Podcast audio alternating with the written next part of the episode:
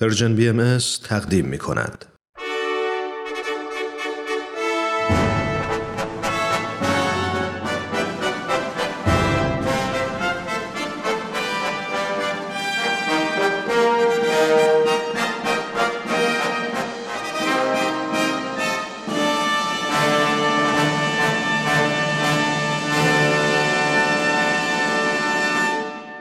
پیک یزدان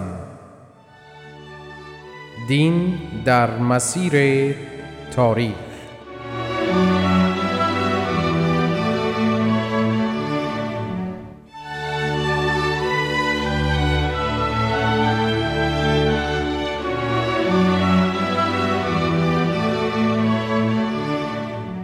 شنوندگان عزیز، به برنامه امروز ما بسیار خوش آمدید. برنامه‌ای که با همت و همکاری آقای دکتر نصرت الله محمد حسینی، استاد پیشین دانشگاه تهران و محقق بهایی، تهیه و تقدیمتان می شود. آقای دکتر محمد حسینی در برنامه امروز به منظور تشریح تاریخ و تعالیم دیانت بهایی، بیان حوادث ایام اقامت حضرت بهاءالله شارع دیانت بهایی در بغداد را پی می گیرند. این گفتارها در ادامه گفتارهای گذشته ایشان در خصوص تاریخ آیین‌های آسمانی و وحدت اساس ادیان الهی ارائه می‌گردد. آقای دکتر محمد حسینی، به برنامه بسیار خوش آمدید. سپاسگزارم سرکار خانم گیتی اجتماعی. شنوندگان عزیز و پرمهر و با وفای رادیو پیام دوست، پس از درود فراوان، هفته گذشته به برخی از حوادث ایام بغداد اشاره نمودیم و به عرض رسید که گروهی از برجسته ترین علما، بزرگان و شاهزادگان ایرانی و جماعتی از اصحاب حضرت باب از ایران راهی بغداد شده و به محضر حضرت بهاءالله شرفیاب گشتند و تنی چند به اوج ایمان فائز گردیدند و ما معدودی از آنان را نام بردیم. بله. علاوه بر نفوس یاد شده از مردان، جماعتی از بانوان نیز به حضور حضرت بهاءالله رسیدند و برخی مؤمن شدند. از میان بانوانی که در بغداد به حضور حضرت بهاءالله شرفیاب شدند، میتوان از شاهزاده خانم قاجار شمس جهان نوی فحت علی شاه یاد نمود که فتنه تخلص می کرد. وی بانوی فاضله و شاعره بود که در تهران وسیله حضرت طاهره قرةالعین به حضرت باب مؤمن گشته بود. در مثنوی مفصل خود داستان ملاقات خیش را با طاهره در خانه محمود خان کلانتر، محل حبس طاهره، بیان کرده است. پا برخت بنهاده بگذشتم ز جان، تا رسیدم خانه محمود خان. مفصل است. بعد میگوید گفتم ای خاتون عالم کیستی، کین چنین جذبم نمودی چیستی؟ این چه قوقایی است در ملک جهان، این چه محشر بود در مازندران؟ آنچه کردم عرض فرمودی جواب، تا به من بنمود این راه ثواب. بعد فرمودی برو زینجا به در، گر بمانی هست بحر تو خطر. نزد ما اجر عظیمی از تو هست، ان قریب آن اجر می آری به در. پای او بوسیدم و بیرون شدم، بهر آن لیلای خود مجنون شدم. پای صدقم را خدا محکم نمود، تا گذشتم زانچه می بود و نبود. شاهزاده فتنه شش ماه در بغداد بود و از محضر حضرت بهاءالله استفاده نمود و به هدایت و تنویر افکار تنی چند از بانوان دربار ناصرالدین شاه توفیق یافت. لوح معروف فتنه صادر از قلم حضرت بهاءالله، خطاب به دوست. در آن اوقات سفر به عراق برای بانوان بسیار دشوار بود و گروهی از بانوان که آرزوی دیدار حضرت بهاءالله و استفاده از محضر مبارک داشتند، تنها ارادت خیش را در عرائض کتبی و گاه انشاد اشعار تجلی می بخشیدند. از میان آنان مریم دختر عمه حضرت بهاءالله را توان نام برد که از جاودانه های تاریخ بهایی گشته است. بله. مریم بانوی ادیب و شاعر و دانشمند بود. همسر او حاج میرزا رضاقلی حکیم، فیلسوف، طبیب و شاعر، برادر پدری حضرت بهاءالله بود که برخی از آثار او وسیله خواهرزاده‌اش میرزا ابراهیم خان سرتیپ به چاپ رسیده است. میرزا رضاقلی حکیم برادر حضرت بهاءالله از ترس جان و ستم شدید مردم زمان با برادر بزرگوارش همیاری و همراهی ننمود و همواره تلاش می نمود که همسر خیش مریم را نیز از هواخواهی حضرت بهاءالله منصرف نماید.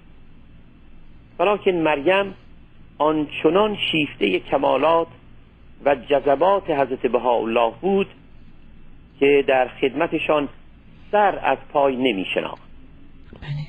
پس از رهایی حضرت بهاءالله از سیاهچال تهران، چون اموال آن حضرت مصادره شده بود و خانه و کاشانه مرتبی برای حضرتشان فراهم نبود و همسرشان آسیه خانوم نیز چون خود ایشان بر اثر شدائد و بلایا سخت بیمار شده بود، مریم یک ماه در خانه خویش از حضرت بهاءالله پذیرایی نمود.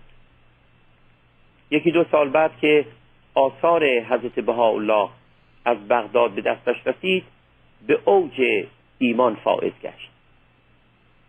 عرائض متعددی مریم در بغداد به محضر حضرت بهاءالله می رسید و بدو اظهار مرحمت می فرمودند. مریم اشعار زیبایی انشاد نموده و در توصیف ایمان و عشق آسمانی خیش به حضرت بهاءالله داد سخن دادند. چه خوش سروده است، نوای عاشقان خوش با اثر بود، زنار عشق عالم پر شرر بود، نداند حال عاشق غیر عاشق که حال عاشقان نوع دگر بود. عجب بزمی که شاهان زمانه گدایان درش بی پا و سر بود، چه نیکو می سراید نائی عشق که جانم از دو عالم بی خبر بود. الهی آتش سوزنده عشق به جان ما دمادم بیشتر بود. آقای دکتر محمد حسینی، از مریم اشعاری موجود است که نام حضرت بهاءالله را در آنها به تصریح برده است. اگر ممکن هست لطفاً یکی از این اشعار را برای شنوندگان عزیزمان بخونید. البته.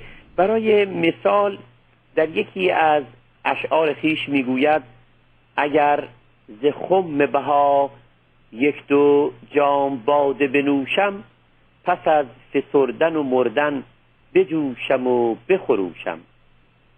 بود به طائر قلبم هزار گونه تقنی، اگرچه در ملأ ناطقان دهر خموشم. مریم در هدایت و تنویر افکار بانوان نقش عظیمی داشت. وی در چهل و دو سالگی و به سال هزار و دویست و هشتاد و پنج هجری قمری برابر با سال هزار و هشتصد و شصت و هشت میلادی به ملکوت الهی شتافت. بله. گویند در اواخر حیات در چند رؤیای حزن‌انگیز مشاهده نمود که محبوب عزیز در بند ظالمان گرفتار است و از قضا در همان روزها بود که حضرت بهاءالله در سربازخانه عکا زندانی شدند و سربازان عثمانی در نهایت خشونت با آن حضرت و خانواده مبارک و اصحاب بزرگوارشان رفتار غیر انسانی می نمودند. برخی از الواح نازله از قلم حضرت بهاءالله به افتخار مریم امروزه در دست است. بله. لوح معروف که با عبارت مریما عیسی جان بلا مکان عروج نمود آغاز می شود از آن جمله.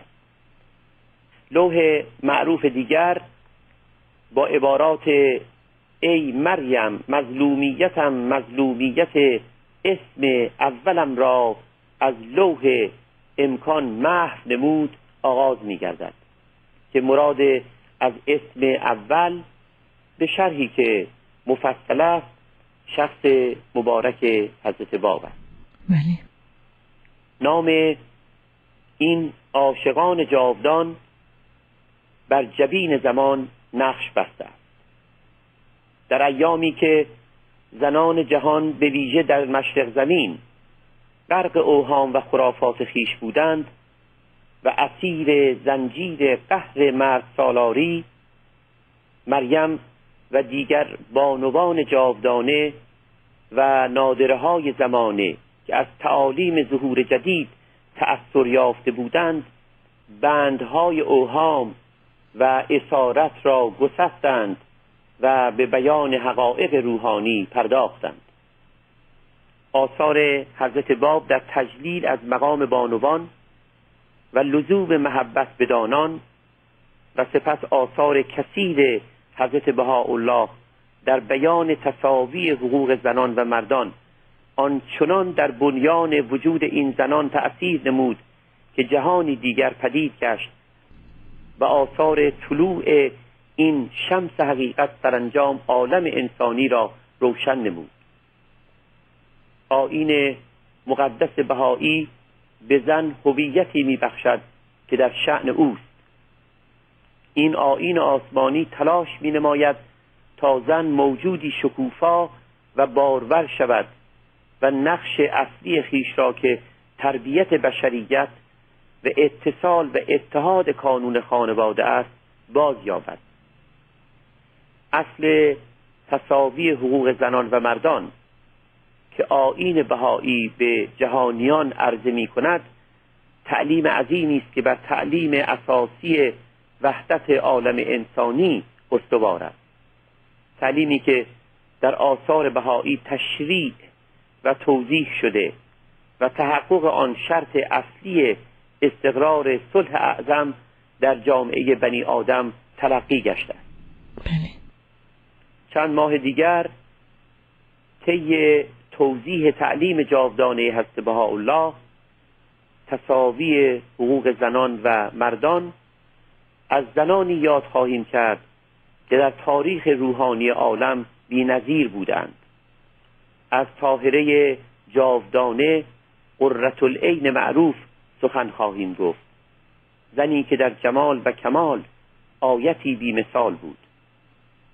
امر بهایی نه تنها نادره ای چون طاهره پرورده است، از زنان عامی عادی نیز عاشقان و قهرمانان جاودانه پدید کرده است. بله. پس از ده ها سال هنوز آوای شیرین رحمانی فاطمه خانوم منزوی کاشانی، شاعره به ظاهر عامی بهایی که در احمدآباد جوشقان کاشان شعر خیش را برایمان زمزمه می نمود در گوش جان است. من از عشق بها مستم، ز مهرش شد دل از دستم، به یمن عشق تا هستم کمر در خدمتش بستم، عجب شور و شری دارد. و پایان خوش آن شعر هنوز کام جان را شیرین می نماید. بکن ای فاطمه شادی که از طبع خدادادی بنای شعر بنهادی، نبودت گرچه استادی، عجب شعر تری دارد. چه زیبا، واقعا سروده.